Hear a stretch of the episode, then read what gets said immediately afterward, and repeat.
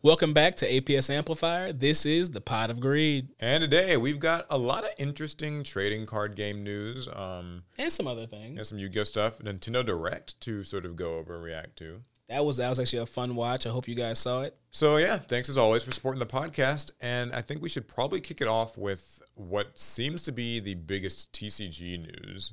Um, two products, Oh yeah, or yeah, a few yeah. products that were announced. So uh, I actually saw this in a press release, so kind of interesting stuff. There is going to be, for the first time, a two-player starter deck set.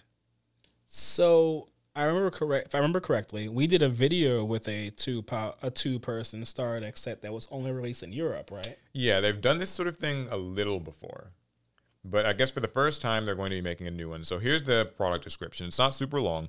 Um, the new Yu Gi Oh! TCG two player starter set is the perfect way for any duelist to learn the ropes with a friend, their family, or all by themselves, which sounds like weirdly Yeah, lonely. I don't know how you do it by yourself. but Using alright. two different decks to go head to head, the starter set's 64 page comic book walks you through a scripted, non randomized duel to teach Yu Gi Oh! TCG basics from the beginning, from your first card draw through summons and battles to the extra decks, Synchro and Xyz monsters. Wait, wait. Okay, so that you said something. You said something very interesting there. Yes. Um, there's a comic book.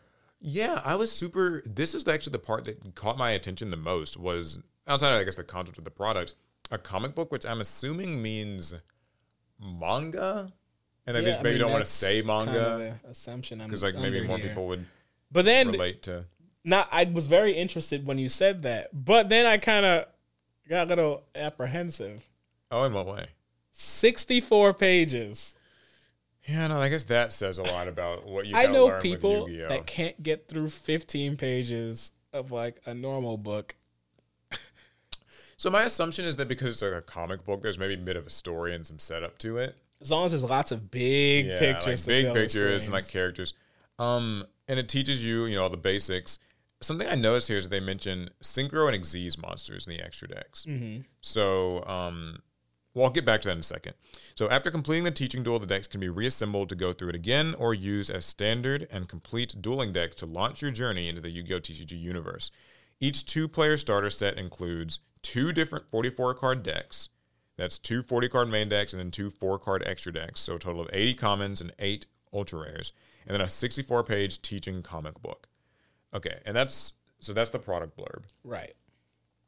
Your thoughts?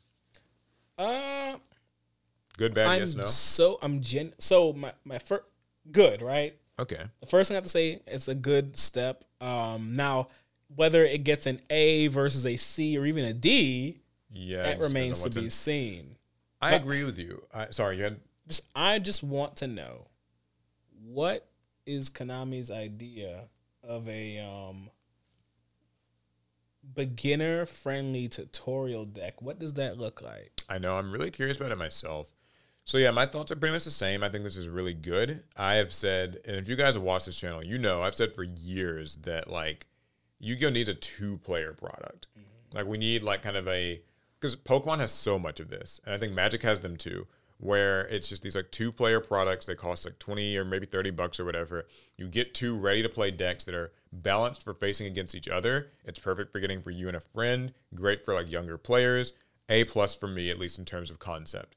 Now, what these end up being, how accurately they represent what Yu-Gi-Oh is today, that's kind of more open to interpretation. Is it going to be filled with just a, a thousand and one vanilla monsters? And I'm assuming it's going to be more a little bit more complex than that. But if they do that, then well, I mean, you can you can make synchros with vanillas, and you can make Xyzs with vanillas too. Like, because it's always been a bit of a, a hassle. Is like, you know, you can't obviously, I guess, throw its branded deck into a starter deck like just thing and give you everybody and like maybe you can if you're following a comic book that tells them how to do it.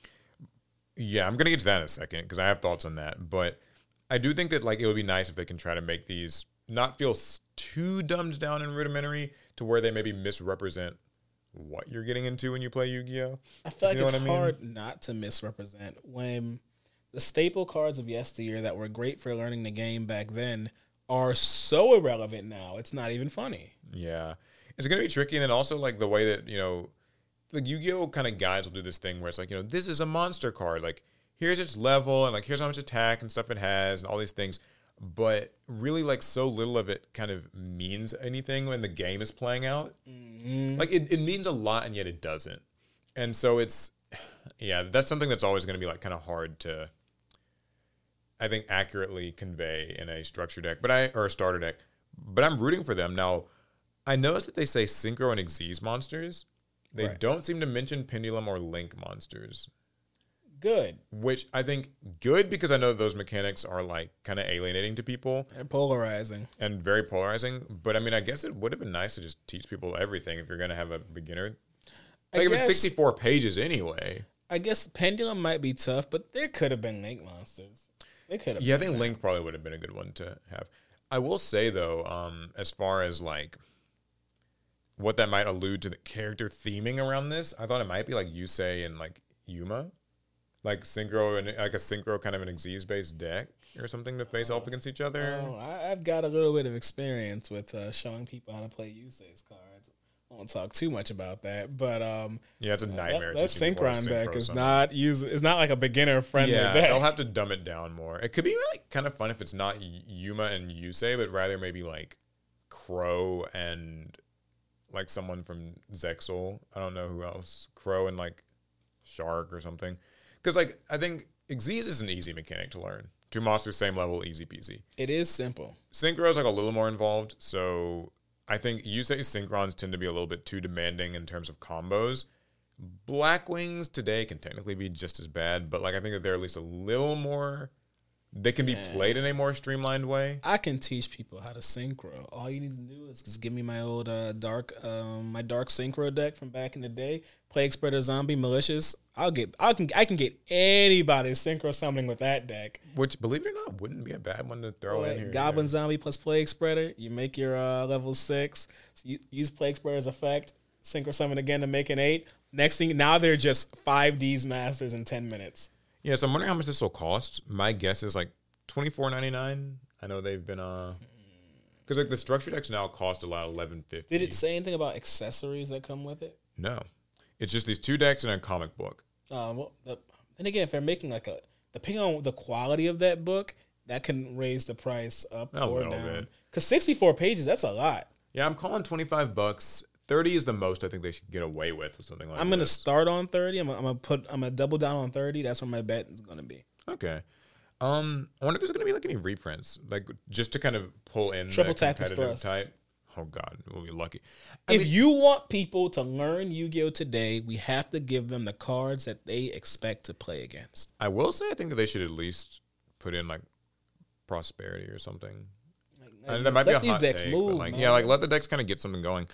Um, yeah, so interesting product, right? Like I, I just think it's really cool. Yeah, I think it's dope. Um, you know, a, a lot of a lot of what we've done in the past is onboarding people onto Onboarding Yu-Gi-Oh. It's nice to see Konami actually try and do a bit at themselves. Yeah, I'm team on board. I, I see criminally few amounts of like new players at these card shops. I don't feel like I'm seeing enough young blood. I don't feel like I'm seeing enough like new faces. It's not to say that like there's anything wrong with the people who are like you know who've been playing for 20 years, but I think I think like when you want you know looking to the future, you know you would want people to have kind of a good entryway product and I did actually want to. That actually made me think about something I want to talk about. Um, we've talked before about how there isn't as much new blood entering the Yu-Gi-Oh card game, but that actually has created a bit of a weakness that these newer card games I think get to exploit against Yu-Gi-Oh. Even though these games have nothing on Yu-Gi-Oh. Digimon has nothing on Yu-Gi-Oh. Flesh and Blood has nothing on Yu-Gi-Oh. Like these these newer games, they can't hold a candle to what Yu-Gi-Oh is. It just it is what it is.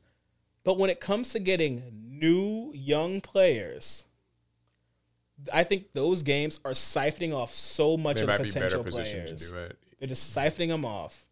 I agree. I think, I mean, like I said, I've, I've said for years and years, I think Yu Gi Oh needs better onboarding products. I think that's always been kind of its big weakness is like its reputation for being a bit of a mess. Like it just long combos and like it's just confusing and it's like a meme. And like I'm gonna, I'll own up to it. Uh, we've done our fair share of that, like causing that rep too. Like everyone's done the skits about like old Yu Gi Oh versus modern Yu Gi Oh! bread and butter, baby. Old was so simple and new so crazy. So, but yeah, I mean, I do think that it's something that Konami seems like they're maybe finally becoming more aware of, and and that might have gone into the decision to make the product. Uh, and yeah, as far as like other games taking it away, I, I, I buy it. Like I think some games are just easier to pick up. It just it's weird. I would never consider these games a threat to Yu-Gi-Oh. Only in that when it comes to getting newer players, they just make it so much harder. Yeah. Well, hopefully this is Yu-Gi-Oh's way to fight back. Uh, Push back against the power. you know, I'll be Yu-Gi-Oh keeping up with power. this. They also mentioned this is like you know name is subject to change, so I'm assuming they'll give it a more intense name than What just name did they have down again? Yu-Gi-Oh TCG two player starter set. Oh yeah, ain't no way. They'll have to give it something a little no bit way. cooler. double trub, double duel. Like Oh, one Tag one like quick, vaguely related thing with this. So I was in Target the other day, and Ugh. I Target's better than Walmart. Walmart. yeah. Um, I saw that they've been restocking the uh, Slifer and Obelisk decks. oh no. Yeah, they they and so and I thought I was like, is, is this just maybe like one warehouse that happens to have some? It's like a one time thing. But then I saw on the internet some people were on like Reddit saying like, oh, my wife and I just got these like Egyptian god decks and we're playing them. We have this like, issue with them or whatever. And I was like, so I guess they're like maybe trying to like put these back out on the shelves. They got they have to stop confusing people. Those products, those are the worst. I I, I really do not like those. God, come on, man. Like it, it's just not. th- Who are these for? You know. Yeah, I don't. So, anyway, yeah, that was just a, a quick thing. So, the next product is the 25th anniversary rarity collection. So, we jump over from like kind of a onboarding entry point product to now something that seems squarely targeted at collectors. So you know what's interesting? I believe Rarity Collection is actually an OCG set. It is an OCG set or something very similar yeah, to it. something close. So the 25th anniversary rarity collection, here's the blurb. Coming this November, you can finally get your hands on two new card technologies that have only been available overseas until now. Technologies. I love when they call them technologies. Or technology. I mean, it, it does. I guess they, they use technology to print them. I Yeah, guess. it sounds like something Kaiba would say. Two new card technologies. Though Kaiba would actually have circuitry running through the cards. The 25th anniversary rarity collection is a spectacular all foil set with 79 of the game's most popular cards, each available in seven different rarities, including two brand new rarities. Super rares, ultra rares, secret rares, quarter century secret rares, which celebrate the 25th anniversary, platinum secret rares, as Uh-oh. last seen in the 2015 Megaton. Hated those things; those were hideous. New prismatic style collector's rares made with extra sparkle. This is the same as the Japanese collector's rare technology previously only available in Asia. New prismatic style ultra rares with a raised 3D varnish effect. This is the same as the Japanese ultimate rare technology previously only available in Asia. So I think I know what those OCG rarities look like. Because I mean, you guys, if you've been on Amplifier, you know we've opened up a few OCG packs. Yeah, from like Yugi Like, Market and stuff. but we never know the name of the I, rarities I never know that I we're think seeing. I think one of those products had the names of the rarities on the back, and there might have been actually like in English. So I might have to reconsult that. Yeah, and might- like try we'll- to we'll figure confirm out. what's what's what with these rarities because as they say in this uh, blurb watch as your cards sparkle shine and gleam and rarities so luxurious that you will be the envy of every duelist even though it's like i mean everyone's going to be buying this but I mean, will you be the envy? Because I distinctly remember when they made the uh, Noble Knights in their version of uh, Oh, please don't Platinum Rarity, those are the worst. And I don't know if anyone liked that. watch your cards sparkle shine and warp in rarities that because i'm sorry i know that that's going to be a big thing.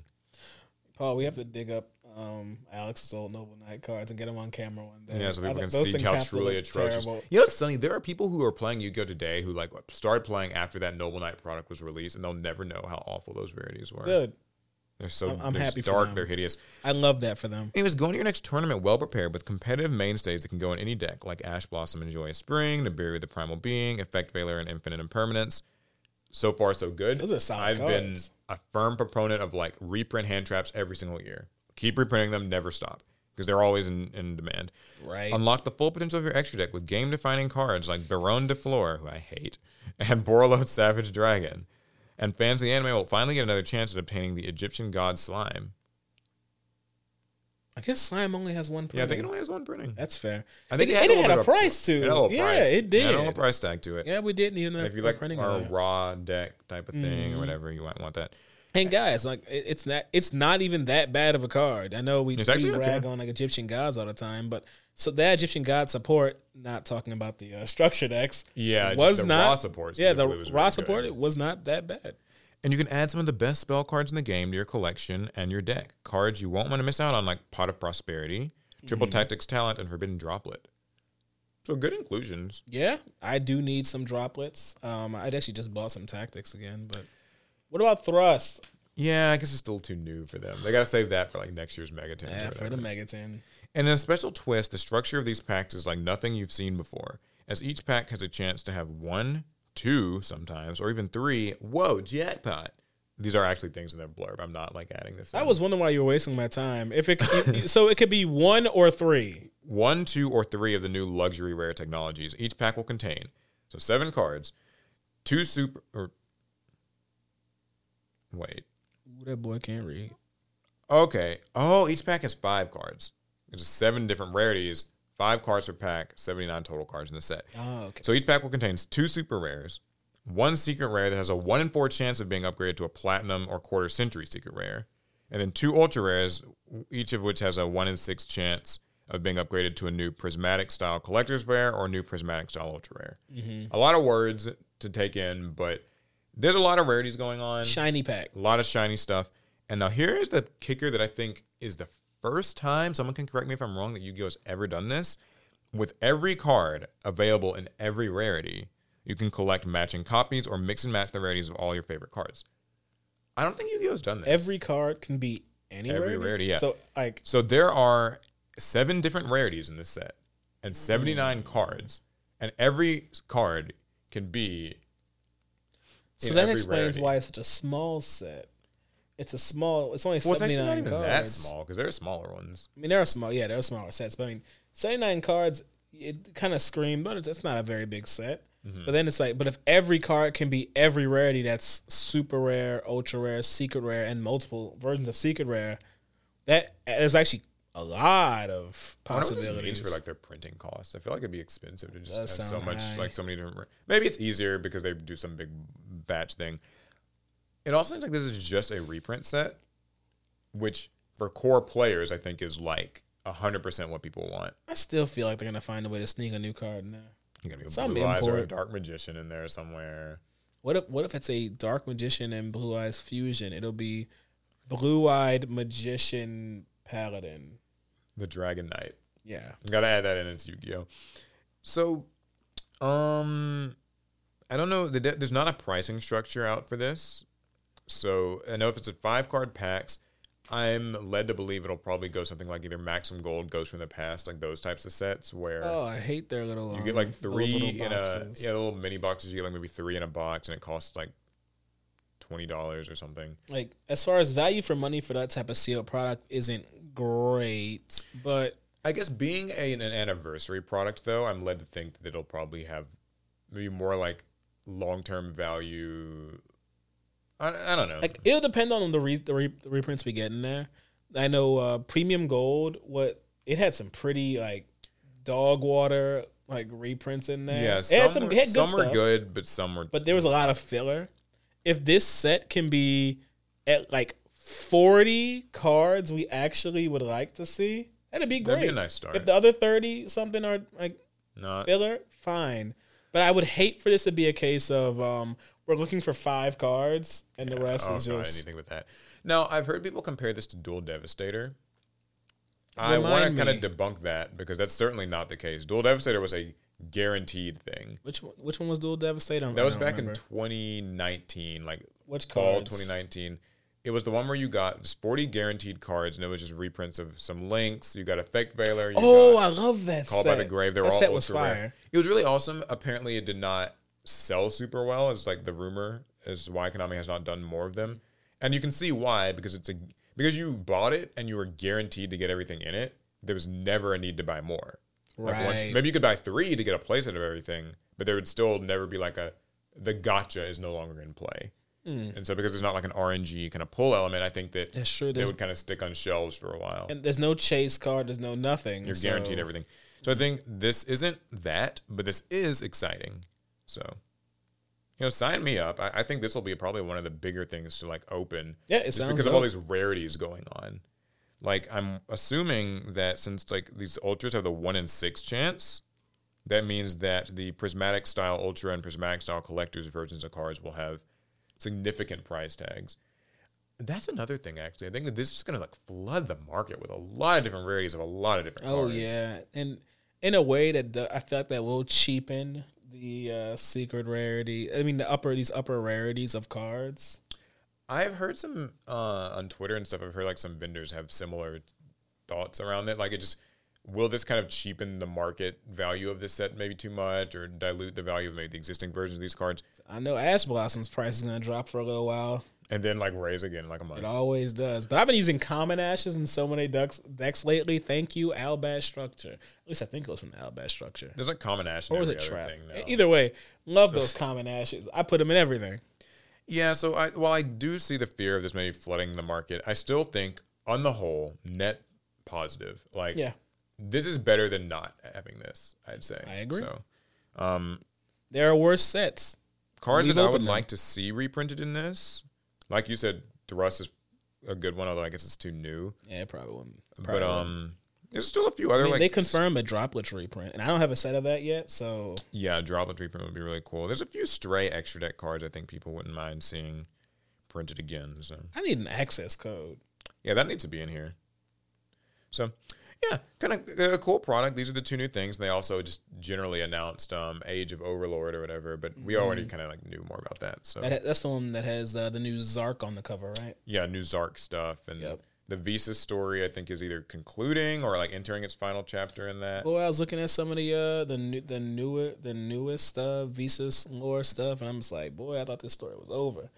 And not, and not to say I dislike the Visas lore story. I did get, I have gotten into it, but um, I have no idea where it's going now. Yeah, um, It's like he did. He went to all these different planets, collecting all his all of his emotions, and then this other guy just shows up. yeah, I'm. I'm so my thing with the Yu-Gi-Oh lore stories is I've kind of just started like I catch up at the end, like when kind of the either the, the literature comes out that directly explains it, or Mm-hmm. just when enough of it is out that I can kind of piece it together without having to just wait for the next thing. My problem is when that did happen with the Albaz lore, it got me on a lore kick where now I'm just like You kind of want it. I just want more, and I just keep. I went back and read all the World Chalice stuff because I ignored all of that when it was out, yeah. and I, I really enjoyed it. It's a Underrated, yeah. World Chalice underrated. Story. Underrated. Watch my short. Yeah. Um. So I guess that's it for like TCG stuff, TCG products at least. Yeah, yeah. Now Master Duel and Master Duel news. Shout out Master Duel. Got a little hoodie on today. Wow, the flex though. So they released a new Forbidden and Where's Limited mine? list update. You're gonna have to uh, text Konami later. You know. Oh yeah, I do have that number in my phone. Of Yeah, course. yeah. um, so yeah, Forbidden Limitless update from Master Duel. This is one that's going into effect on July first, less than a month actually, uh, after the current list, which went into effect on June eighth. That is fast. Yeah, these Duel lists they they crank them out. So this one's a mixed one. People have a lot of opinions, but before we get into it, so here's what it actually is: Floowandereeze and Empen goes to one. I want to say that's good. Um, Eradicator Epidemic Virus to one. That's weird. Tearlament Sulliek to one. I don't even know who that is. That's their trap card, continuous trap. Um, Branded Fusion to two. Sprite Jet to two. Swap Frog to two. Metaverse goes to three. So I know you probably haven't been playing like a whole bunch of Master Duels, so you may not be like I play at the lower levels. yeah super aware of kind of what the meta is. Right now, at least in my experience, it's a lot, a lot, a lot, a lot of branded. A lot of branded decks. A lot of Tear is still a really big thing. Oftentimes they're used in tandem now, like Tear branded hybrids. Um, but for the most part, people wanted them to ban Kitkallos, the level five fusion. They have not done so once again here. Um, they took the weirdest. I guess before I get into specifics, I have a bit of a half rant thing about Master Duel ban lists. Uh, it's I get them. I get what I think is maybe the the thought process behind them. It's very different from the TCG, and it's also pretty different from the OCG. They really do minuscule ban lists. They're very marginal. They've seem very um They moved a few cards though. They moved a few cards, so it's I the best analogy I could come up with for these is death by a thousand cuts, where a lot of these decks that are strong will get these very slight slap on the wrist nerfs, and then they'll get another very slight slap on the wrist nerf, and another very slight one, until they just I guess shave it away to where like it's at a nerfed enough point for them, and it seems like they're um I guess the the method that they're using is they're like observing cards usage percentages and win percentages in ranked play. So what's showing up too often or winning too much or causing games to end too quickly, that's what they claim on their own blurb on the game. It's just I think what people don't like about these master duel ban lists is that they always feel like they're hitting the wrong thing or they're hitting the right thing but way too lightly. And I guess I think that maybe taking that highly statistical approach, where it's like, okay, if we move this card from three to two, that's the only thing we do with this one deck, that that will decrease its win percentage from like say sixty percent to fifty eight percent, and like that's enough for us. I get it. I think that there's like some valid reasons to use that method of balancing a game, particularly an online game where you don't want like just sweeping changes because people spend money on this. But I do think that it can sometimes make it seem like they're a little bit out of touch. Well, I think you have to consider um, more so what the goal of a ban list is. Right. I mean, the goal is to keep the game in some sort of balance. Strong decks are strong for a reason. Like it was, the, you know, Tearlaments was made to be strong. Branded's was made to be strong.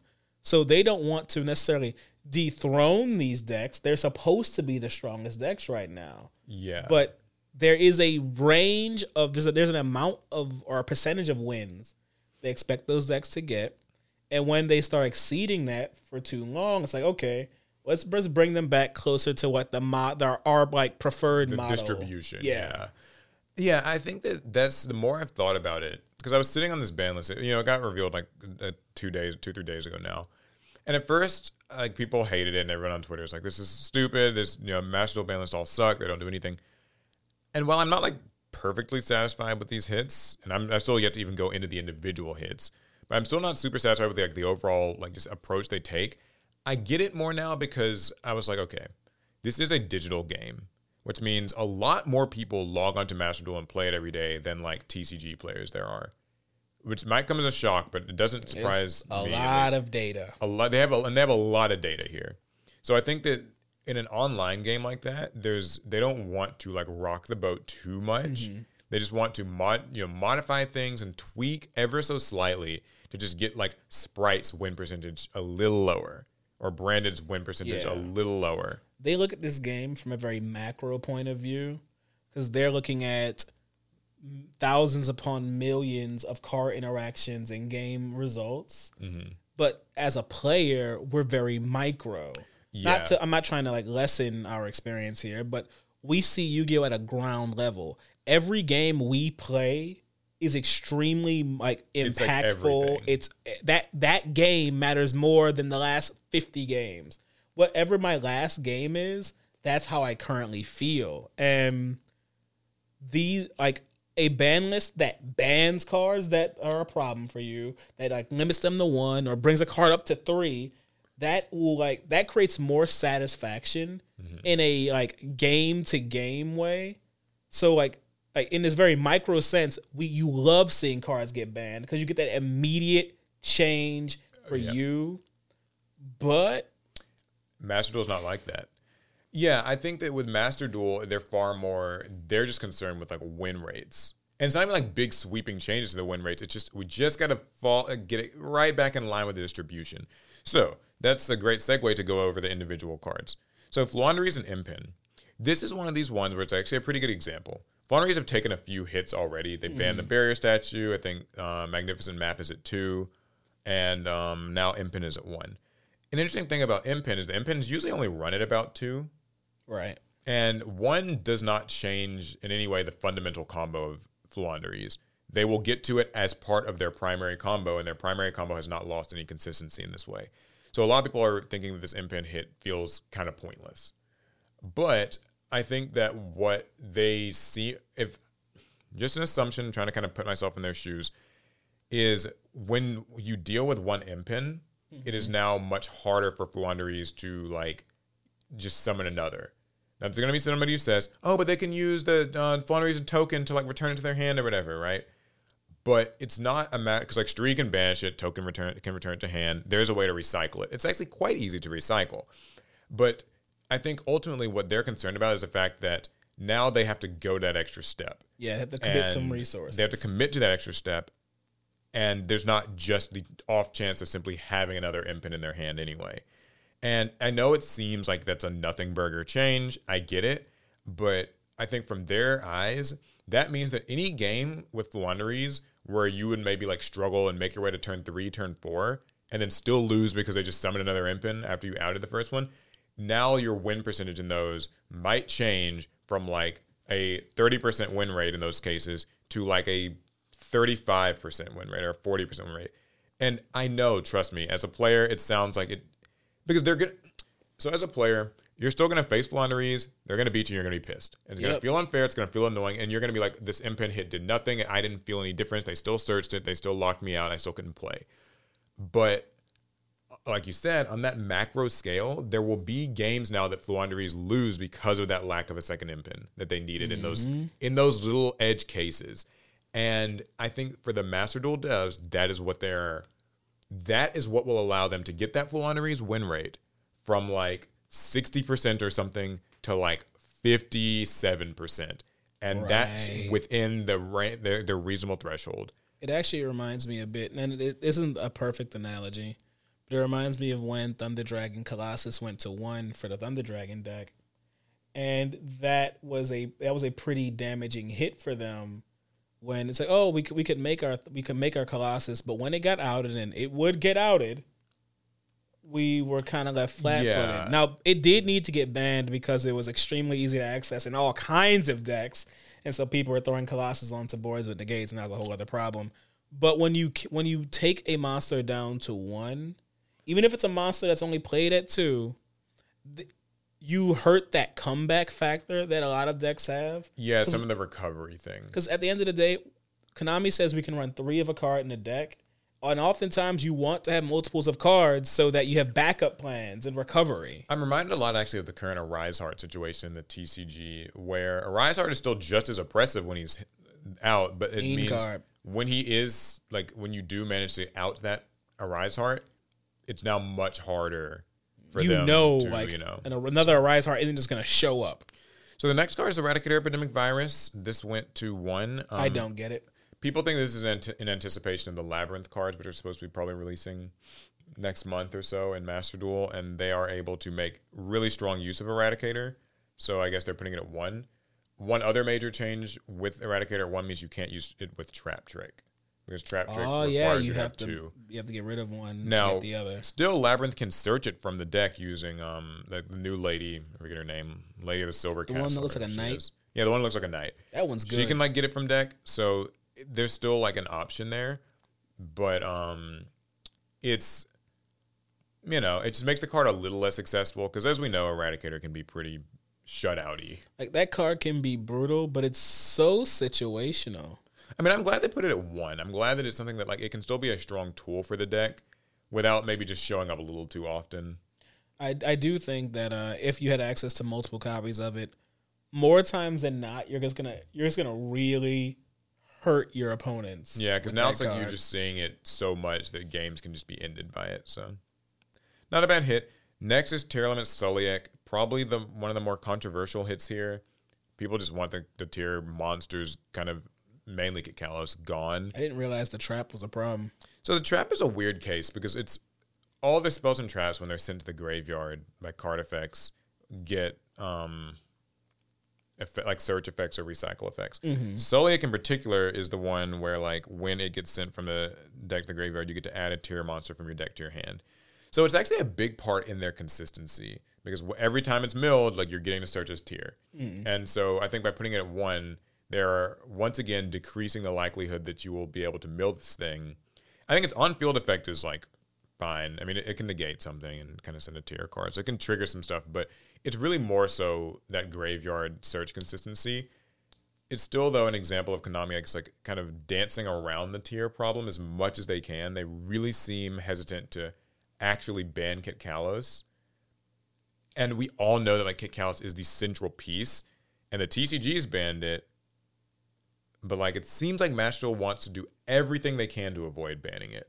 And And I don't know if that's like a good or way, bad Like, isn't decision. that a uh, isn't it a good thing for them to try their utmost not to ban the cards you painfully tried to craft and pull? So I guess uh, people's argument against that would be that well, Kitkallos is just a an SR, so it doesn't maybe feel as big of a deal. I would say though, to your point, I agree that it's good that they aren't banning it. This is going to be a controversial one. I think for game balance, you could just ban Kid and have Tear out of the picture for good, right? Like they're just not going to really be playable at that point, not in any meaningful way. But I think that with Master Duel, they don't want a Master Duel play like a new Master Duel player to start playing Yu-Gi-Oh through Master Duel, find out about a deck called Tearlaments. They like the aesthetic, they think it's cool, and then you find out like the ace card is banned.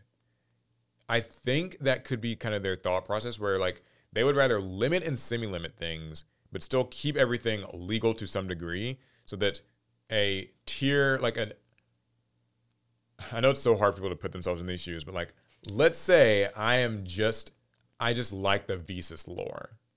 Okay. I'm that type of player. And I want to just build one of every Visas Starfrost deck. If Callus is banned, I now can't like do that. you could, but it would be bad. So I'm not and listen, I know people are gonna be like, that's stupid. I don't care about little Timmy and his dumbass lore deck. I know. But like that could be one more reason in my head, Right. you know.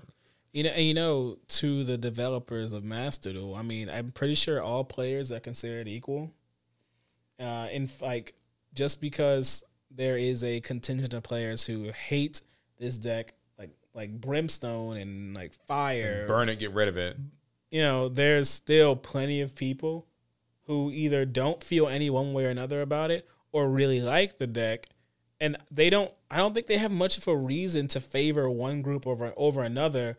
Cause I mean, I don't even know if like how much we Yeah, spend in gems even makes a difference. I don't, Because the thing is there's just there's just, just as many number. casual people in Master Duel as competitive people. right? it's hard to see it that way when you're like in ranked ladder and you're in diamond and all that stuff and like you're just playing against branded and Tear all day long you're just like this game is ruined it's dying it's dead i'm uninstalling but there are just as many people who are just hard silver hard gold like they're just having the time of their life probably in master Duel, just having fun Boy, to them gold is gold is a time. these people like you know they don't really see the Tear like as anything. They might just kind of be curious about it and play it for themselves. Mm-hmm. It's a weird perspective. It, it, it, it gets into that whole like there's more to the game than your bubble of experience. Right. and i think that this is my i don't call it a hot take but like something of a take is i would rather generic cards be banned than decks like ace monsters and stuff.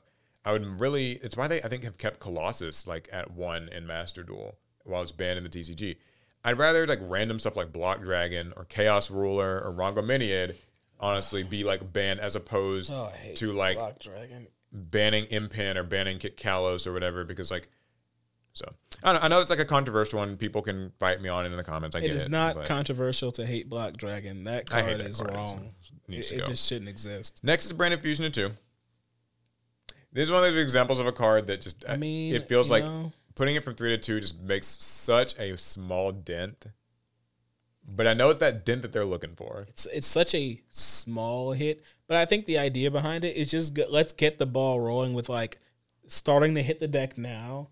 They'll probably make another update to their list in uh, a month and a half or so, and they'll hit it again. And they'll hit it again. and they'll do their death by a thousand cuts, and eventually they will just get it chopped down to reasonable points.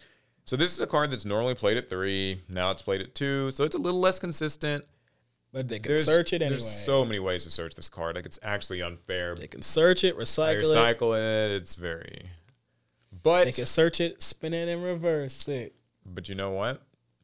This is going to, in their metrics, I'm sure in their statistical analysis, will bring down the win percentage of branded from mm-hmm. like 67.5% to like 67 or 66%.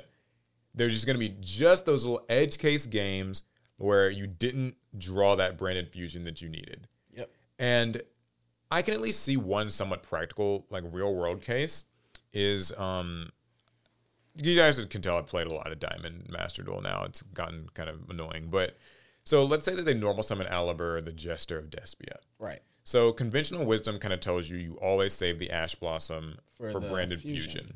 Right? You just use Ash and branded fusion. Do not take the bait. If you Ash that Aluber, there's a very real chance they already had branded fusion in their hand. Slam it down. It was just a bait, and they slam it down, and now they just go off, and you look stupid. So I still think that even with Branded Fusion at two, that ideology holds. However, it adds a lot of value to cards like Infinite Impermanence and Effect Veiler, which could not hit Branded Fusion anyway. And now, if you hit that out that normal summoned Aluber with an Imperm or an Effect Veiler, and they can't search that mm-hmm. Branded Fusion, there is a significantly smaller chance that they just happen to have a hard drawn one in their opening hand. Very If it's a true. two to, it's from two to three.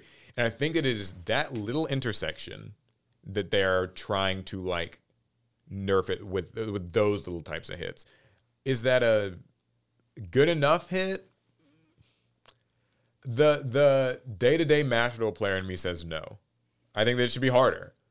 But I get it. Like So that, you know, um, they take I- it. I They had take a it slow. thought, Pablo. I had a thought, and you know, you know, I, I talk a lot about AI on this channel. Um, Oh Lord. what if the Master ban list is actually be and like, the statistics is is being analyzed by an AI, and the AI decides which card should be de- should should be decreased, and it gives its explanation on why it does what it does to the devs. So you know what's like sad about that? That's not like the most far fetched Like, it feels very possible. like sometimes I do look at these lists and I'm just like, this is like this is just an AI generated band list. Because like, and because I think that people see them and understandably the hits feel so random at times and so small.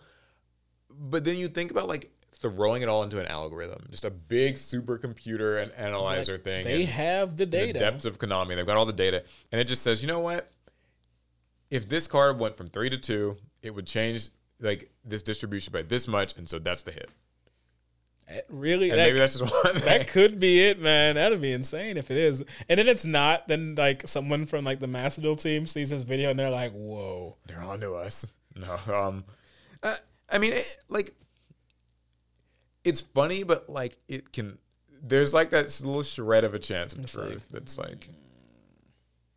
So, um, yeah, that's Branded Fusion. Spright, Jet, and Swap Frog both went to two, which are very clear hits to the Spright deck. Yep, just slight hits. Yeah, they're just this Just little, the little hits. slightest. I mean, I will say this. I think Spright released with uh, Spright Starter, their quick play spell that just summons one from deck. They released with that pre hit to two. So that already kind of cut into their consistency. I think that they hit Spright Blue in the last list. I think it was blue. I want Or under the TCG it was hit some blue. The wait, TCG we hit, a hit blue. The TCG hit one card, and then like I think Master Duel. just like no. The TCG hit Spright. was it Starter or was it Blue?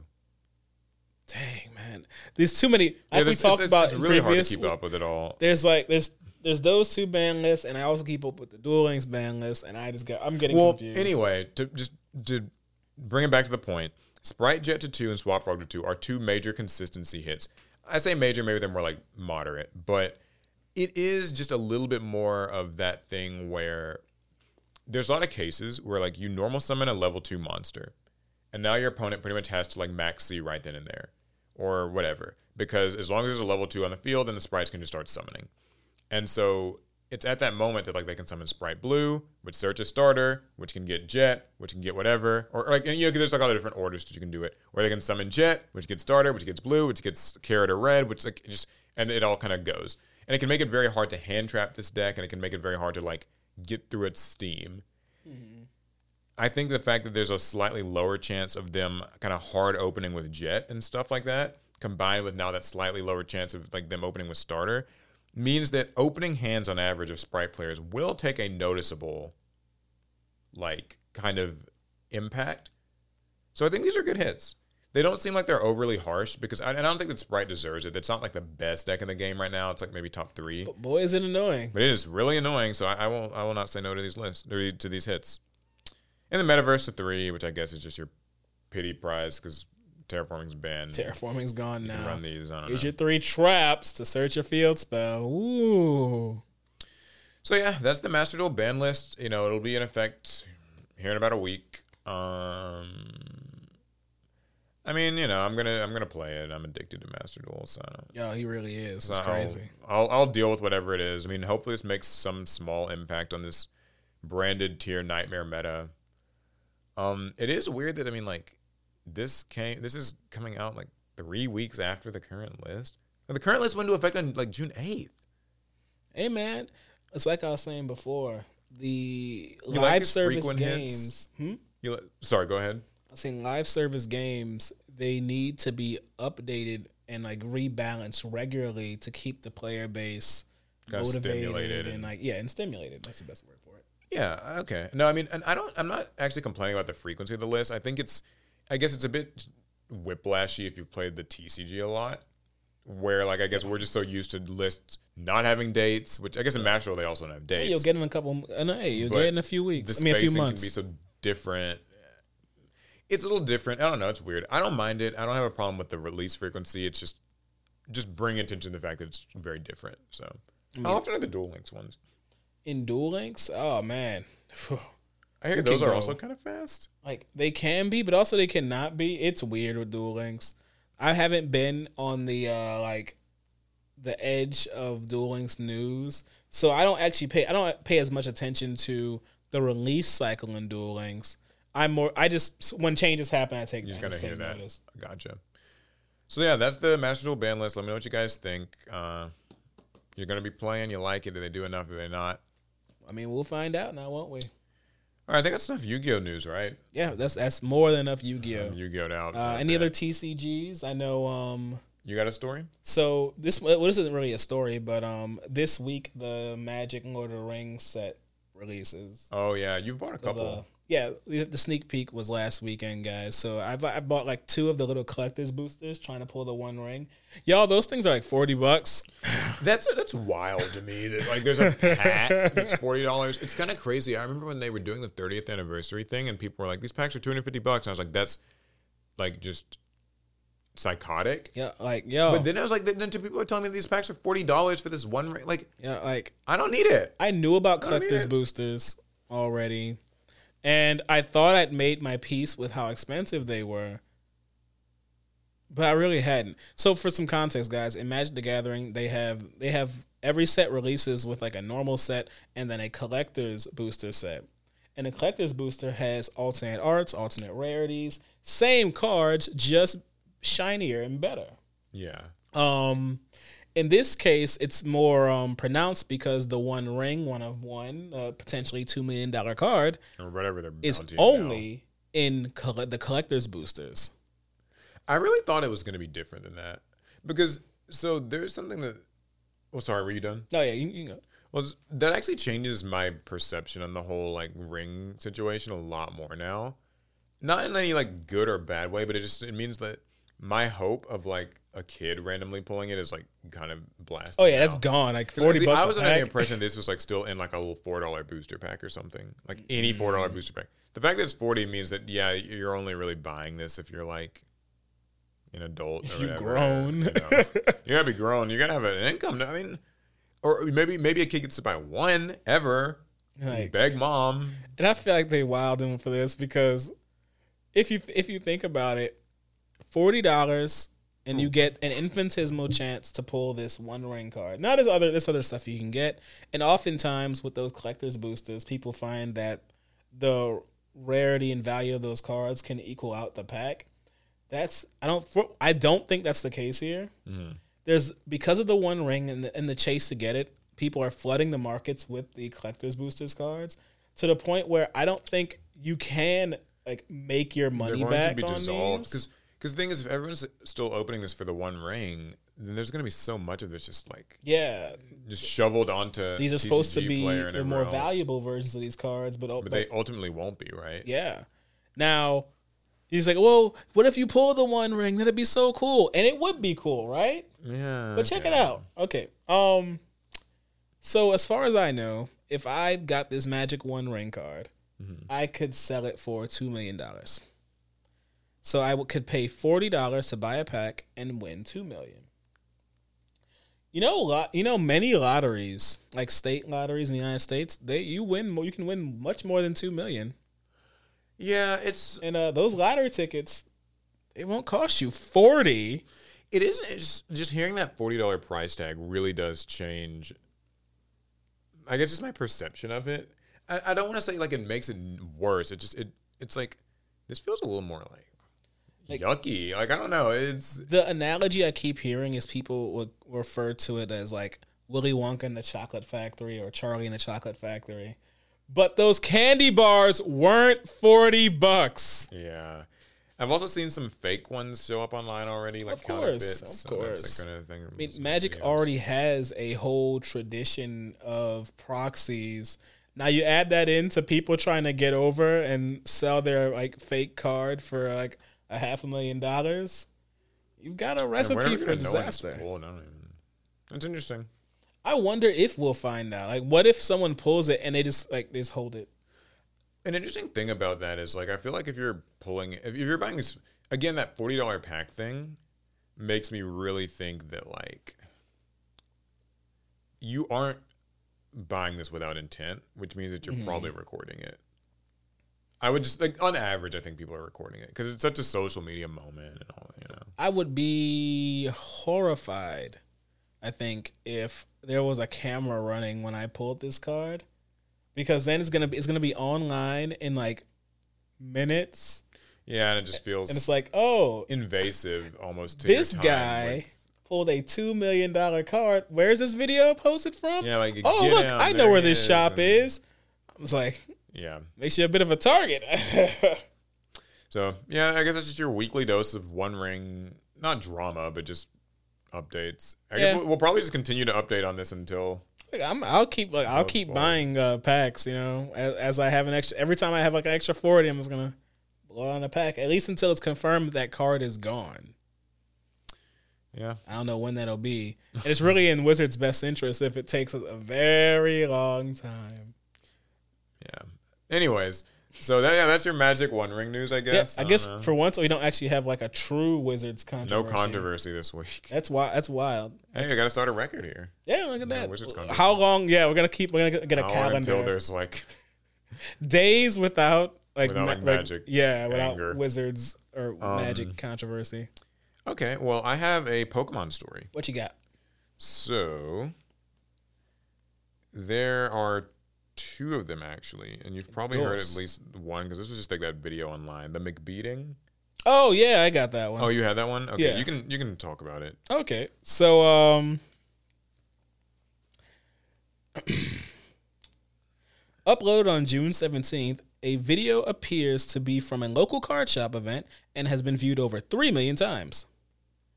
M- This a Pokemon player showed up to a Pokemon tournament with their deck and accessories in a McDonald's bag and wrapped up in a Mc- McDonald's burger wrapper. Um, I think even a box of fries. Yeah, I can My picture's not loading stuff. anymore. Yeah, no, I saw this tweet when it was like when it was posted. Uh, I think it was like June seventeenth or something. And yeah, like a McDonald. Yeah, my story says like a Pokemon TCG player has gone viral for getting a McBeating in a tournament after his opponent brought his cards, dice, and playmat to the match, wrapped in McDonald's wrappers and cups. So yeah, it's just kind of a. Is this is interesting. I mean, Players can be so creative.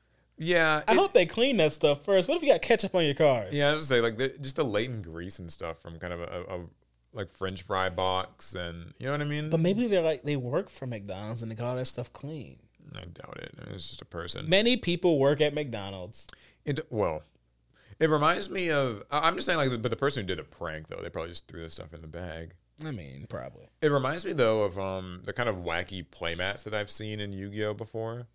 Oh, Like- you mean you mean the ones with like the girls and they're like The naked, yeah, no, not well. I mean, those are those lewd playmats. There's plenty of those in card gaming, but I'm talking about more of like I've seen people. Someone played once on newspaper, like they use Yeah. newspaper as a playmat, and I've also seen a person play on a towel, like they use like a bath towel and like they I just mean folded it up and like in the shape of a playmat. there it I don't think there's any rule that says you can't. What's the one that you said you saw the other week? A rug. I saw someone play on a piece of rug. Not even a whole rug. Oh, so they'd like It was like, Like like, it had been, like, they took a box cutter and like sliced off a piece of rug. And they were just that was their mat for the day. Like I have to, I have to believe that they're that they must like part time as like a contractor or something because I, said rug, but it's like carpet really. Like it looked like carpet, like the That carpet we have here. Gross. It's, I mean, I mean, I guess it was clean, maybe. I mean, I would hope so. That'd be wild. You you like you went to a friend's house, cut out a strip of their carpet, and took it to as you're playing it. Yeah, that's there've been some weird play mats. This is funny though. I just think like it's. Uh, I don't. I I have no words. It's uh, but I do think you know how uh, you know how the fast food like social media wars have been going with all the fast food social media. Oh yeah, this Now it's McDonald's gonna- stocks are up. now it's going into card games. So now someone's gonna show up at Wendy's and Burger King, and it's gonna be a whole thing. Wendy's gonna tweet it soon. I'm pretty sure. I remember when Wendy's. I don't know if they're still like this, but like they were like the mean social media like restaurant account. Ah, the pandemic Wendy's. Or- no, this was before the pandemic. This Was was it like, before the Yeah, this is just like maybe five years ago now. It feels like maybe a little longer. Where like Wendy's was always like they would roast people. Wendy's and said that red hair wasn't for show. had like a sense of humor. Then there was like the one, the Burger King tweet, the like Hmm. women belong in the kitchen thing. There was like the women's day It's controversy. controversial for controversy's sake. and at least this isn't like controversy. It's kind of just funny, but still, just uh, okay. All right. do you have another Pokemon one? I don't know if you do. I do. don't. Okay, I do. This one's wild. Hit me. Like I know what we just heard was like kind of wild. This is wild. More Police use Pokemon cards to catch man accused of setting off multiple explosions. Okay, all right. Yeah, at first I thought this was fake, and I was like, all right, this is just some bullshit. No, it's real, Detective apparently. Pikachu over here. Like, Yeah, shout outs to that. That was announced the other day. A man accused of setting off multiple explosive devices across a Maryland neighborhood has been captured after leaving Pokemon cards at the scene of the crime. like a calling card. I what is that? A phantom so. thief? Who would have thought Pokemon cards would ever be the smoking gun in a case? Turns out they were literally smoking and pointed investigators toward a suspect. For several weeks, illegally manufactured explosives rocked a neighborhood, and police had no answers until one officer was able to connect the dots. After police discovered a crater from one of the explosions, finding it was filled with Pokemon cards, an officer recalled earlier arresting a man days before who had a big stack of Pokemon cards on him. So, yeah. Um, according to Fox News, the Harford County Sheriff's Office Special Response Team carried out a search of 34 year old Jeremiah E. Burnett's home and found more packages of Pokemon cards. Police say that Burnett told investigators he was the one who had detonated the devices, but did not give a reason why. In another eerie coincidence, Aberdeen police also received a report from a man who had an argument with Burnett. The man claimed Burnett ended his conversation with boom and says he found a Pokemon card on his front steps just days later. So Burnett was arrested and charged with two counts of possessing a destructive device and two counts of using a destructive device. Ah, he must had a he must have had a uh, a rare Pokemon card. This isn't even the first Pokemon related crime this month. Earlier in June, police shut down an international smuggling ring where men would use Pokemon art cases to traffic cocaine. I don't have that story, but I just thought I- they mentioned it at the end. Yeah, so this guy was blowing places up, and I guess you leaving. I don't Pokemon wait, wait, wait. I'm trying to figure out the, the Pokemon cocaine. Wait, I gotta find. Yeah, you can look it up, but I, um, yeah. So I mean, but first of all, just the explosion. Like, they don't exactly go into detail about what these explosives were. Like, I don't know if these are like, like what t- bomb? Like, what what were they? I'm telling you, man. How does like this Man's was guy a like it was a phantom these? thief, and those were his calling cards. It was a he was playing a game with the police, like catch me if you can. It is kind of funny though that like he would leave them as calling cards. Like, is that a little twisted or It is. It's it is twisted. It's just You know, they, they had to battle. It, okay, I keep finding pictures of people doing lines of cocaine with Pokemon cards. Oh, that's not what I'm looking Okay, for. well, I'm looking. I found it. Police bust operation using Pokemon art cases to traffic cocaine. What is a Pokemon art case? That's what I'm trying to figure out. Okay. Um. So, cocaine and Pokemon go about as well together as oil and water, but that didn't stop drug traffickers from combining the two in a bizarre operation. Um, according to reports, took a joint effort by the Bristol County State Police Drug Task Force and the U.S. Postal Service to bust the operation. In total, two New Bedford men were arrested after police delivered a package to an apartment using an undercover postal inspector. Um, after the undercover postal inspector dropped the package off, Darren Casada Ruiz grabbed it and ran down the street where he got into a Jeep grenade, Renegade, not grenade, Renegade, where police were waiting. Shortly after, police stopped the car and arrested its driver, 19 year old Angel Rodriguez, along with 20 year old Ruiz. On the art. ca- Oh, okay. I got a picture of the art case in case you're Yeah. curious. Yeah, it's yeah. They have a, a picture here where they, that's what they were using. So once the cops have in, have obtained a search warrant, they opened the package where they found two Pokemon art cases sealed with plastic, and inside of these were two kilograms of cocaine. Eh, two kilos. So five similar packages had been sent from that same apartment to that same apartment from Puerto Rico over the last two months. So yeah, I guess they were using these Pokemon art cases because that would be, I guess, not suspicious. This is the best time to bring back Detective Pikachu. It's like Nintendo knew. Yeah, kind of just an interesting. I mean, so what do we think of these? These explosions, the cocaine, like what's going on? Man, like all I can think of is pe- if people are doing all this with Pokemon, just wait until they get their hands on Digimon. I feel like Digimon. I think when I think of Digimon, I think of more of like a hacking thing, right? Like someone just some hacking controversy. And uh, that, that that Louisiana hacking thing happened. They hacked the DMV. Yeah, so The calling card was an Agumon. So that's your Pokemon TCG news. And one last little quick bit: the Pokemon 151 set, I think, just went up for pre-order today. I heard too, In or Japan or, yesterday. here? It's Here. coming out in the United States on, or I guess in the West or whatever, on September 22nd. And I think, I guess when you guys are listening to this, it will have been yesterday. But yeah, the Pokemon 151 set that's got all the Kanto alt art. I stuff. don't care unless Tyranitar is in it. Is he one of the first 151? No, Then no. then I don't care. So yeah, get on that. Um, we'll try to maybe open some.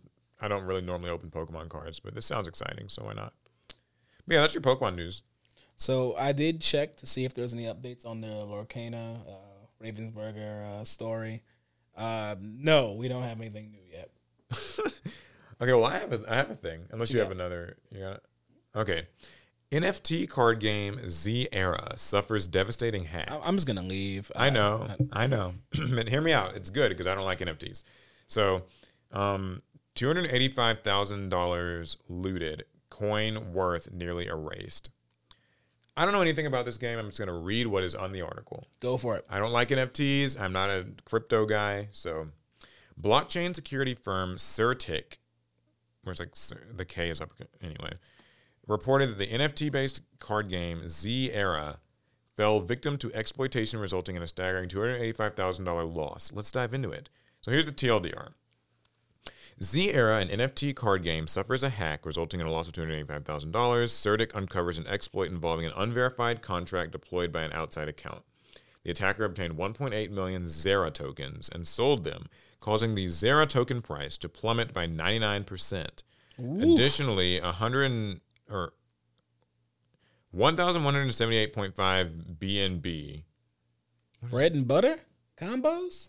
is transferred to Tornado Cash.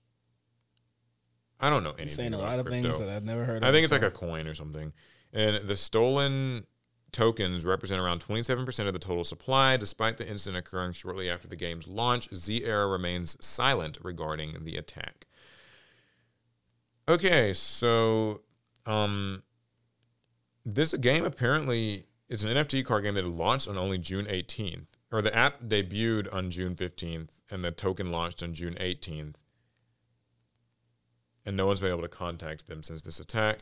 like This incident serves as a harsh reminder of the vulnerabilities within the NFT card game industry. Zera now faces substantial financial and reputational consequences from the hack. well, I you know I'm gonna tell I'm gonna be I'm gonna be honest. I don't think it really matters. You know why? Why? Because no matter how much I search, as far as Anna's concerned, the story happened, but these cards don't exist. Like Z, if you look for Z era card game, it's I don't know where it is, Paul. I can't find it. Don't exist, you say?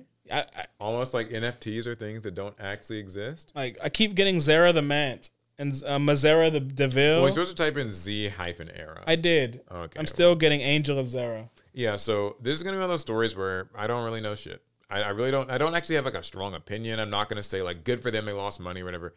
I don't play NFT card games. I don't collect NFTs. I don't. Own Does does anyone play NFT? that was gonna be my next question. Is like, is this like a even a card game or is it more like just collectible? Like you just get the images and they're just kind of guys. You tell us. masquerading as Do y'all cards. play uh, NFT card games? Is that is that what y'all doing now? Like, you, let me know. I almost feel like they should. They couldn't even be a card game. I feel like it'd probably just be a collectible. Card. But they call it a card game in the article, huh? Yeah, they do. This is so. There's just all this crypto stuff. Like, And then games, someone has to be able to win. But it sounds like the hacker really won in the end. So yeah. Well, um, don't play crypto games, people. Like, just don't. yeah, and we're not giving you financial advice, but we're, just, we're I don't giving feel- you. yeah, I but we are giving you some life advice. just don't. Like, I don't know what this just is. stay away from that. I, I, So, I don't know. Yeah, that's your little. I, I- I know, like we always gotta kind of get like some little AI or something story in here. So this is like kind of your alternative weird crypto story. Get you get your crypto cards today, boys. Yeah, no, this is NFT game Z that. era. So stay away from it. It sounds like it's not a good place to be. I would have probably I wouldn't advised wanna staying away there. from it even before this hack, but you know, that's neither here nor there. You got anything else? Uh, well, the last story I had, uh, it turns out I actually didn't save it to my um, tablet. Well, that's okay because we got a Nintendo Direct.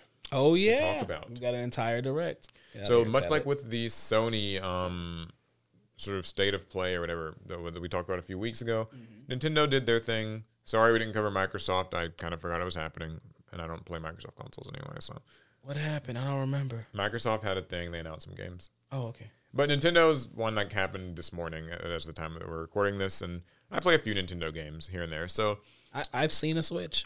uh, any highlights from it from for you? Oh man, Dragon Quest Monsters, the Dark Prince. Oh, you're into that? I love Dragon Quest. I love it more than life itself.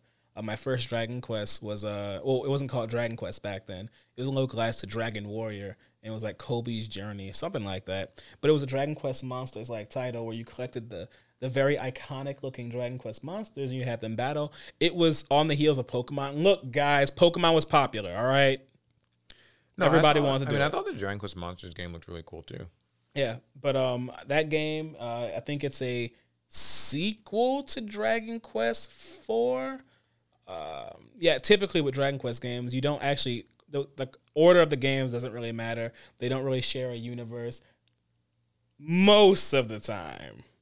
Yeah, but there's like occasional references and Yeah, stuff. there are references. And in this case, I think this one might just be set in the same world as Dragon Quest Four, which means I need to replay Dragon Quest Four so that I can be fresh and ready for this game when it releases December first. My only real major exposure to Dragon Quest was watching The Adventures of Dai. which is a great anime. introduction, but not good enough. Very good anime though. Play Watch Dragon Quest. Eight. I know I've heard good things about that too. I just I Love just- that I game. Barely have Love the it so much. Anyways, yeah, so that's really cool. Um, I yeah, like I said, I've watched the anime. The game looked good. I thought it was kind of cool that it's more of a monster tamer kind of RPG and not just your characters and their things. Because I do remember when I watched the anime that I feel like the monsters were such a cool part of it because they were like there were a lot of cool designs, like the creatures and the monsters, And them are just goofy. and they're kind of goofy looking, but they also did not do most of the fighting. They were like mobs in some cases, but you know. And Dai was mostly friends with monsters, so it really wasn't like into like killing them as much. So I guess some highlights of this. Uh, there's Pokemon DLC. Oh yeah, the um, teal mask. No, teal mask and something disc. Yeah, I don't remember what they were called, but there's one where it's like kind of this country festival place, and then another where it's like a Like the, there's an the island on the water. yeah. island That one had the the turtle thing, and the festival one had the one wearing the mask. The two different legendary Pokemon. So I didn't play a load of Scarlet Violet, but you've played a good bit of it. I did, How do you yeah. feel about these DLCs? You I can't wait. Um, Scarlet and Violet are have the, were some of the most complete Pokemon games we've had in quite a while, and the only way to make them better was DLC, and we're finally getting that. So Yeah, and maybe complete in one way. I know they complete in terms of maybe like performance. I know people had different opinions on that. oh, I've I I don't judge Pokemon games by performance because if you did that, you'd never be satisfied. Like Pokemon games aren't good, like performance wise, they're just not. Yeah. Um, so that was a thing. Um, so the new Sonic game, which has actually already been announced like a, about a week back. That was the that Sonic was the, the Superstars? Sonic uh, hero shooter, right? Right. yeah, Sonic Superstars. I'm kind of looking forward to. I saw that Persona Five uh, tactical game, um, That was cool. turn-based strategy. Mm-hmm. A lot of turn-based strategy games in this presentation. I think, um, in a weird way, this the modern era of action gaming has made people nostalgic for the turn-based days of old. And I don't have any problems with that because I think that what's sort of what you were seeing happening is that these game series like Final Fantasy, like with 16, for instance, mm-hmm. it's kind of gone Comes out this week. and it's really gone like fully action. Yep. Right. And and it's been like a the Final Fantasy series has been kind of moving in that direction for a long time. So if you want to find that more like kind of retro JRPG fix, you have to either look to like Dragon Quest or some of these like indie games and things. Or like, you know, the spoiler kind of like Super Mario RPG, like that remake and stuff. It feels like there is a growing like that's regrowing again, like you know, kind of people want to people want to take their time. They don't they don't want to just mindlessly press the same button to do like what your three different combos. hundred hit combo. and So yeah. Persona. 5 All right, look, that guys. I'm just gonna say it. We're tired of playing Devil May Cry in every title. Yeah. Um, Said it. I won't take it back. this Detective Pikachu game. That's kind of a That one caught me off guard, yeah. but um, it grew on me because Pikachu's voice just sounds so not Pikachu. What's it sound like? So Detective Pikachu sounds like the guy at the at, at like the diner who like smokes a cigar before getting his coffee, smacks the waitress on the thigh as she walks by, and like mutters like angry things as he reads his paper. And then goes home and beats his wife. Like that's what Pikachu definitely had sounded a, a like. voice. That's- yeah. Uh, now, I'm sure he has a heart of gold. If it, if it's anything like the poke the um the movie, then he's he's poke, Pikachu is really just some detective trapped in a Pikachu's body, Mm-hmm. And um he you know he but he, he wants to like stop crime or whatever. But um, it looked nice. It was cool. It kind of gave me the vibe that it was like a 3DS game in development, and they like made it a Switch game. That's what every Pokemon game feels Yeah, like. they all look kind of like that. So yeah, I'll, I'll play it. I, I remember seeing the, the Detective Pikachu movie and liking it. That was the one with uh, really Justice Justice uh, Smith. Smith, Yeah, yeah. Justice Smith. That was a nice looking movie. It Shame we didn't get a sequel to it. I think it was extremely expensive. I think I heard it's like it was just the The a budget to produce monumentally it, maybe. expensive movie. Um, so Super Mario RPG that gets you know a complete like HD I, remake. I hadn't even heard of that game until I saw the trailer. so I've never played Super Mario RPG. I've heard loads about it. I know it's very got a, like a cult following. You know, there are people who like the character Geno from it. They always want him like in Smash Bros. And so that looks really cool. I like the look. Um, I'll give it a crack. I mean, I really liked the Paper Mario games, and I feel like Super Mario RPG was kind of a six or not successor, but a precursor to them in a way. So this seems cool. Like a Mm. You new tell me how that generation of people can enjoy this. Oh, you're not too into it? I don't buy Mario games. Wow. No, I don't actually. I don't know what to expect, but I'll get it. I'll see. There's also a game about Peach, though they did not give many concrete details. It's just I kind of a think teaser. given the uh, what happened with the Mario movie, Peach Peach's role, they gave her a more active role in the movie, and it was actually well received by a lot of people, at least from the people I, I spoke to and some of the things I read online and some of the artwork I saw online. Anyway, uh, I think this was just what was guaranteed to happen. You know, Yeah, we're always looking for more ways to spin off these major franchises, and giving a character their own game is always fun too. yeah, like Luigi's Mansion. You know, yeah, they're rema- they're remaking Dark Moon, I guess, with like Mm-hmm. updated HD graphics. That's a cool one. you know because just for just as just as many um uh, anyway let me rephrase that for every cease and desist nintendo puts out they'll Oh, also remake the game they're cease and desisting you for Woo! True though. Um, yeah, a few other games, uh, like the dungeon crawler game Silent Hope, um, stuff like that. That game. silent Paleo. hope had a, an interesting thing going on with it had i like the like the anime cutscenes it had Same. and there's something to say about a game that's just a dungeon crawler you know Yeah. I mean, I'm telling you, it's almost like that turn-based RPG thing where like we're kind of getting back to just these more, I guess, retro feeling genres of like RPG and stuff like that. I think because the the triple the triple A ceiling has become so high. Or yeah, there's these like, And then- cinematic games that must like- be action and everything. and every major studio they end up making those types of games like sometimes you just want to bring it back down yeah, there's like Mario and Rabbids DLC. There's um, so i was surprised by that Mario Kart DLC. Okay. Just- no one should have been surprised by that um, and then this new Super Mario Bros. game. Um, it's Super Mario Bros. Wonder, oh yeah which looks a lot like- like the new Super Mario Bros. games. but it's vibey It's very vibe. Yeah, it's it feels like what my first thought was like. You know, I don't know how much you know about like this new Super Mario Bros. games. There's like four of them. yeah First one was on DS, then they made it on Wii, then they made it on 3DS, then they made it on Wii U. And the first time they made it, it was super fun and very novel. New Super Mario Brothers. that was one with giant mario right yeah, the Mega Mushroom. Then they made the Wii version, which had like two player co op, and it was really cool, like a console version we of played this. that in the dorms We played the Wii U one. oh wii u in- look i don't know the difference between a wii and a wii u Most people didn't. That's that was the, their big problem. Um, and then on 3DS it came out, and then it came out on Wii U. And those latter two was where people kind of had gotten a little like, why are we calling it new Super Mario Bros? Like the third and fourth one. Because it's new the now formula felt very, you know, like it's been a little bit done to death. This felt like if they actually took that and made it new and fresh and like Mm-hmm. unique. I liked the art style. I liked um, the just the weirdness that Wonder Flower, where when you touch it, you just right something will happen. this i think this is the first game where daisy's playable Yeah, that's really cool. So just I, I don't know. I thought that that was very uh, that was cool. Um, overall, I thought it was a cool direct. Was there anything else? I might have missed a few. I mean, there's a lot of games shown, a lot of indie focused stuff, which is Yeah, nice. plenty of indie games. And can someone tell me what a Splatfest is? You sound like such an old guy. Could someone talk about a Splatfest? Well, that's I was just mad because they this whole they did the direct and like Splatoon was up there and they were saying some nonsense I didn't understand and they're like and now there's a new Splatfest and I never figured out what a Splatfest was.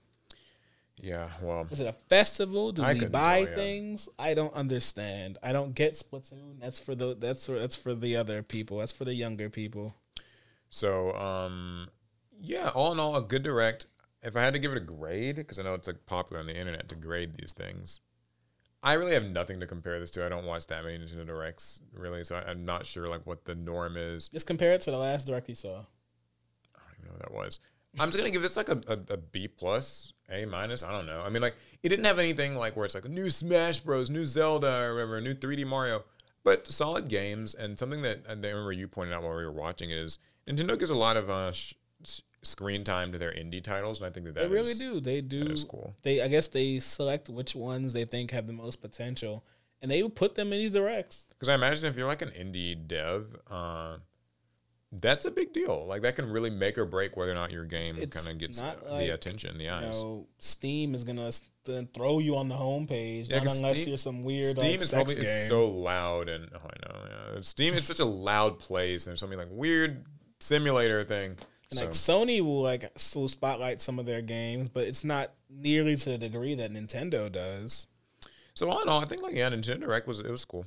Yeah, I thought it was dope. You I got a grade good for it. What you giving it? Mm, I give I give it a thumbs up. Same, same. Uh, let us know. Yeah, what are you guys interested in? If you even like play Nintendo consoles, Or do you not play games at all, and all you do is, play Yu Gi Oh? Yu-Gi-Oh is the only thing you know. Well, that brings us, I think, to the pot. You know, we got to do some pot every time we uh, do this podcast. That's right. We have this. We have And guys, pot. do you know what Pot of Greed does? I don't know. Tell me. Oh my god, it's a good recycle this joke forever. Yeah, but we're gonna pull cards from the pot. We each get to draw two. So these are different viewer submitted prompts that you guys sent our way. Um, Alright. Be sure to like follow us on like you know Twitter at Team APS and community tab and stuff. That's usually where we ask.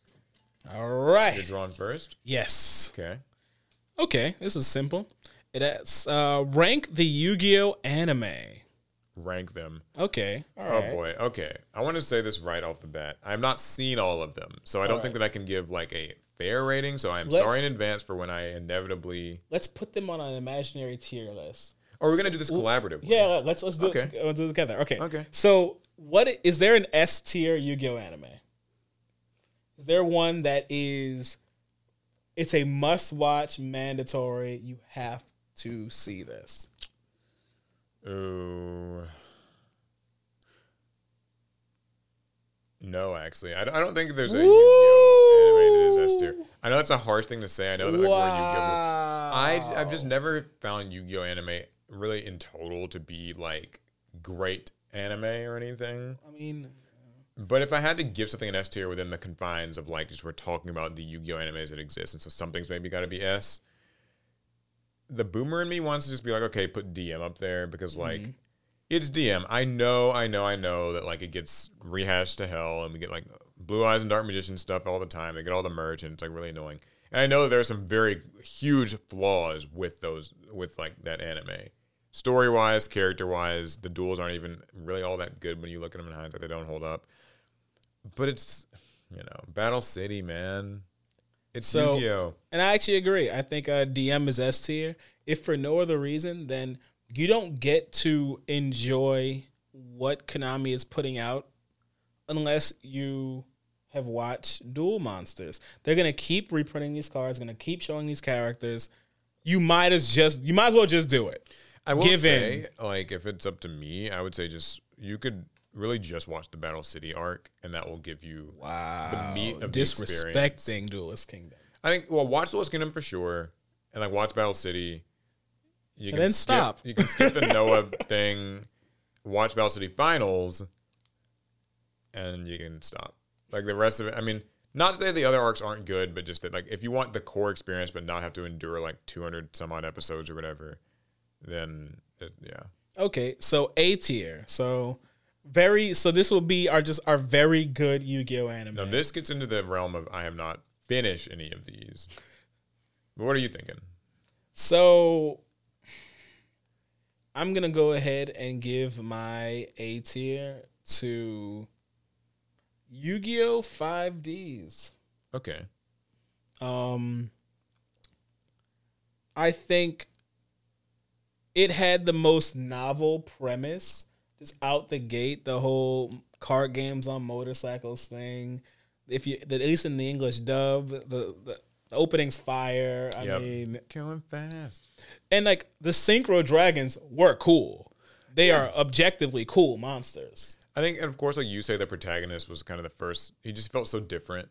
He's a little edgy, a little, you know. He's a good guy, though. Um, yeah, I think that that's fair. I would also put. So this one's gonna be weird. I think that there's people who are gonna like say like just a definite no to this. But I've heard really good things about Zexal. I knew you were gonna do that. I knew you were gonna I put know, Zexal I, in know, know. I know. I already. I think people have the wrong idea of Zexal, and I really want to like dispel some of it. Not like in this How podcast, you didn't but- even finish it? but I've just heard good things, and from the like clips I've watched and kind of the latter half of it and stuff, I think it probably deserves it. People say this has got a really good story. It is crazy. that- I keep hearing that too. Uh, Maybe it's you telling me that. I don't know, but I No, keep I mean, I think, hearing like, I've read it a lot like online. really good things about Zexal. so it's like I'm throwing something on a tier list that I have not actually finished. So like I don't, don't- don't- take it with a grain of salt. what's but I've heard good crazy is you hear these things about Zexal, and then all these other Yu-Gi-Oh shows that are, that are supposed to be better than Zexal, you don't hear nearly as There's much, much about praise. I'm telling you, man, there was a time when that kids were number hunters. I remember it. Like they were kids, teenagers. They wanted to actually like a number hunt in real life. So. All right, B tier. Uh, gonna throw. I know like our metrics aren't really even like we haven't decided like what this what uh, what throws an anime into tier. Like, what So, anime do you think is worse than Five Ds? I think Vrains is actually pretty cool. I've only seen a little, but the duels were very good because Mm-hmm. the duels are much more accurate to real life. That's all though. That's all I know. I mean, I don't So, know too much more. I so uh Vrains is the anime that I actually have the least amount of experience with. But given what I've heard about Vrains, I think that's probably a, a fair spot, if not A tier. Um, I would actually give B tier to GX. okay. GX, um, it, it's a, it's a, it's contentious because the English dub of of GX is so different It's such a different show. what you got in the Japanese version. They're pretty much night and day yeah. but I think um, the humor is is right for me. I really enjoyed GX's humor early on, and Like uh, the dub, you mean? Like with the dub? yeah, with the dub. Yeah, for sure. But um, Same writers as like Digimon season two and like the Right. Digimon movie Gold. So many people will say that was to the detriment of the actual plot of the show and the pacing and whatnot. And I think it works because like. Well, sorry, you finish your thought first. well, you can't forget the most damning thing about GX and why it cannot be in A tier, at least if you're from the West. They didn't finish it.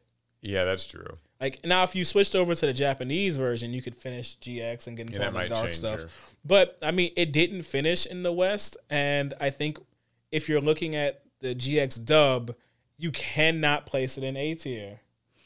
Yeah, I think um while I think like you know DM is kind of the, the it's the OG, it's got like just iconic characters and music and moments, all that stuff. GX people give 4Kids lots of flack, like, oh, they're so bad at this dubbing. But like GX was it's a fun ride. Like for mm-hmm. especially for like kind of the audience that would have been watching it at the time. Like kids, teens, the, it's funny, everyone's kind of just cracking jokes the whole time and there's it's puns and I don't know. It's also the first anime where they started using archetypes. So even though like the archetypes sucked, it was I think better than DM in that way. So I don't know. I, I think it, it deserves B, maybe A. I don't know. Now, uh, I'm, I'm a big guy. I'm I'm big on endings, so because of that, I it would never get any higher with me. But even though I do love GX, um, C tier. So I guess this is what There's not many five, anime really. left.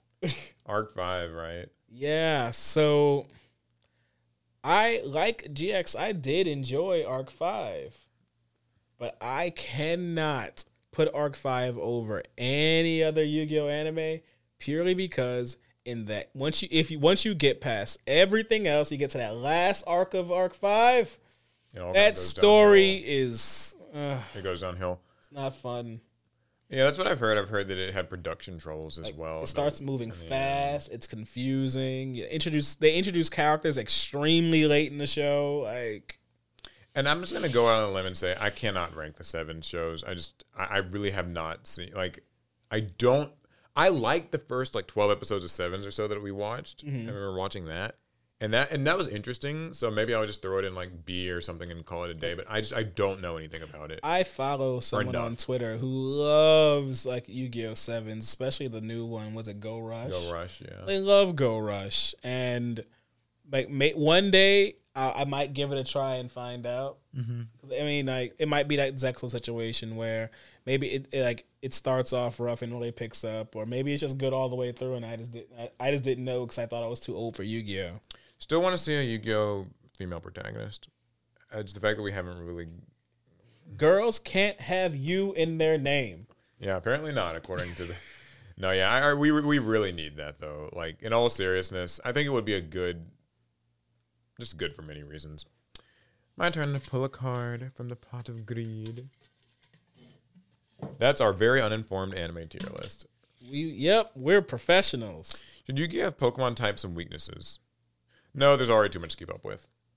Next That question. is that's fair. But just think But take no, a second to think would. about it. So I remember they had it in, in Duel Monsters and stuff Yeah, like Duelist Kingdom. in Duelist Kingdom, we did have relationships like that, though it was still fuzzy at best. yeah, it was always kind of what the plot needed. Attack the moon. Like my monsters turns up the heat and evaporates the water on the feet. Like Yeah, it causes Jinzo to rust, and then it's like, no, Jinzo actually has a super atomic armor that it's rust resistant for ten thousand years, and thousand dragons like a thousand.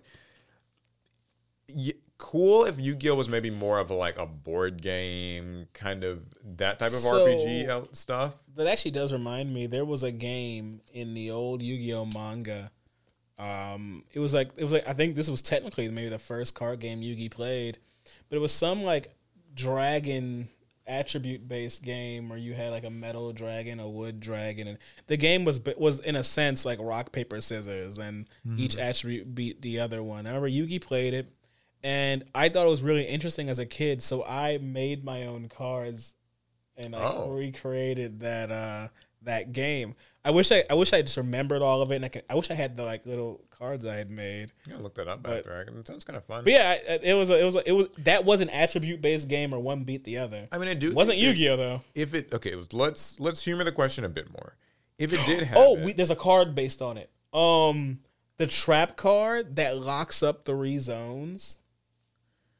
Three uh three uh, spell and trap zones. Oh, like Zing Zen's Yeah, Zing Zen Who? Like Sing Shen two cards or something. I think that card was actually based on that. based on what I saw in that manga. Is that similar to what you see in the, the card trade in, where like there's like the dragon piece on a board, No, That's, like, that's more of like a. I, I know that that looked like chess. I don't know what like that game. Switch? I don't. know. There's so many cards that have these references. What I was gonna say is let's humor it a bit and just assume that like there were type weaknesses and resistances. What would they do? Would it mean that like the monsters gain like attack when they attack a monster of that type? I assume. But what would be? So I feel like it would- have to be more attribute based than type based. I think type gets too confusing. Because we have fish, sea serpents, aqua. But you know what though? I think Pokemon has I believe 18 or 19 types. That's too many. and Yu-Gi-Oh has like 18 or 19 types. So in theory, yeah. So in theory, you look so suspicious. But I think they have about like roughly the same amount of types. So in theory, they could have like a chart. It's just that memorizing that sort of chart just gives me a headache because like there's just I just too don't much to keep up understand how a fish would have any different strengths and weaknesses to a sea serpent. oh, you think those are bad? What's an aqua? An aqua. Like it's not. Look, it- aqua beat pyro unless pyro beats aqua because it makes the water evaporate. And then it makes me wonder. Well, okay, so then I guess does fire or does pyro beat fish because they would like fry the fish or? Yeah, it, it- Or maybe fire can't be underwater, so it can't you affect the quickly fish. realize that element things like that are best when like they're in a video game. They can kind of you can just be reminded of like okay, it's it just says on screen it's super effective and it does the yeah, the, calculation. da- the for game you. does it for you. If and you go, you have to kind of like pull out your book and be like, oh wait, no cybers. What's cyber super effective again? what is a cyber i don't even know what a cybers is. So yeah, now we're about to get the uh what is it? The Illusionist. The, the illusionist type, which just at least they could base that on Which that's more of like one of those super types, like Gemini and Spirit and stuff. Yeah, but they're adding it to like it's just yeah, a type. and- yeah, it's it's in. I, Yeah, okay. So to answer the question, um, no, it shouldn't have them. I, no, I just that would be a different game. It'd be a different game. It's not that they don't belong in a different game, but I think Yu-Gi-Oh's are just too much to keep up with. Yeah. Draw your second card, duelist, All right, let's see. So I can change Droll & Lock Bird. Yeah. Okay. So should Yu-Gi-Oh have specific sets for formats like Goat and Edison? Hmm. What do you think? So th- this very idea reminds me a lot of like the battle pack sets. Where Yes. They made sets specifically for sealed play. I know that one of the reasons why Konami didn't go back to them is they didn't sell well. And guys, we all know we saw those things sitting on shelves back in the day. We did. Like we weren't trying to buy them. There were there were no cards we wanted, and sealed play as like as far as casual play was not that big. Yeah. Now, Edison and Goat are significantly larger than they were in the past, especially Edison. I think I saw a post online saying that signups for Time Wizard tur- for the uh, Edison Time Wizard started. Yeah. tournaments in, at Nats is already booked, like sold out. Oh, Even I didn't see that, but okay. that's what I think I saw. I think I saw that. Don't like, Okay. don't don't slay me, guys. surprise me. But um, yeah, an Edison set, uh, maybe even a goat set, could be popular. But I disagree. well, it could be popular but not sell well. Is Yeah. what I mean. So yeah, that that's where my opinion is. Is that I think there's a trick to it. Yeah, I think if you just made like an Edison product, mm-hmm. that would be hard to market. I know, I know what people are listening and they're like, but I like Edison. A lot of people play it. Yeah, but like think about what the like is when it's sitting on a Target shelf or a Walmart shelf. That doesn't mean anything to like really a, a very casual person or a newcomer or a parent or whatever. Like it just it, it feels maybe too specific. Now, it's not to say that I think it's like worthless and shouldn't happen, but I think that you do what uh, Konami kind of already does, and you sneak the cards into sets. You make sets that are marketed as one thing, but like really they reprint a lot of Edison stuff. They did that a lot with Speed Duels. When those when they made those like Speed Duel Battle City products and stuff, it would be like a cool Speed Duel product that stands on its own right. But secretly, a lot of what they were doing, especially with the foil cards, like those secret rare promos in them, was they would just be secret rare versions of popular cards from Goat format, and that Makes sense. actually, you know, it kind of went into the design of the products, at least from what I've heard through the grapevine. So, I think that you can do the same with Edison, where you kind of just make a GX themed product or something. But then suspiciously, that's kind of where you slide in a lot of like the Gladiator Beast Light Sworn, you know, whatever. Or like maybe you can make like a 5Ds product, but like there's Quick Draw Synchron and like Blackwing Vayu, and you kind of release them alongside new things.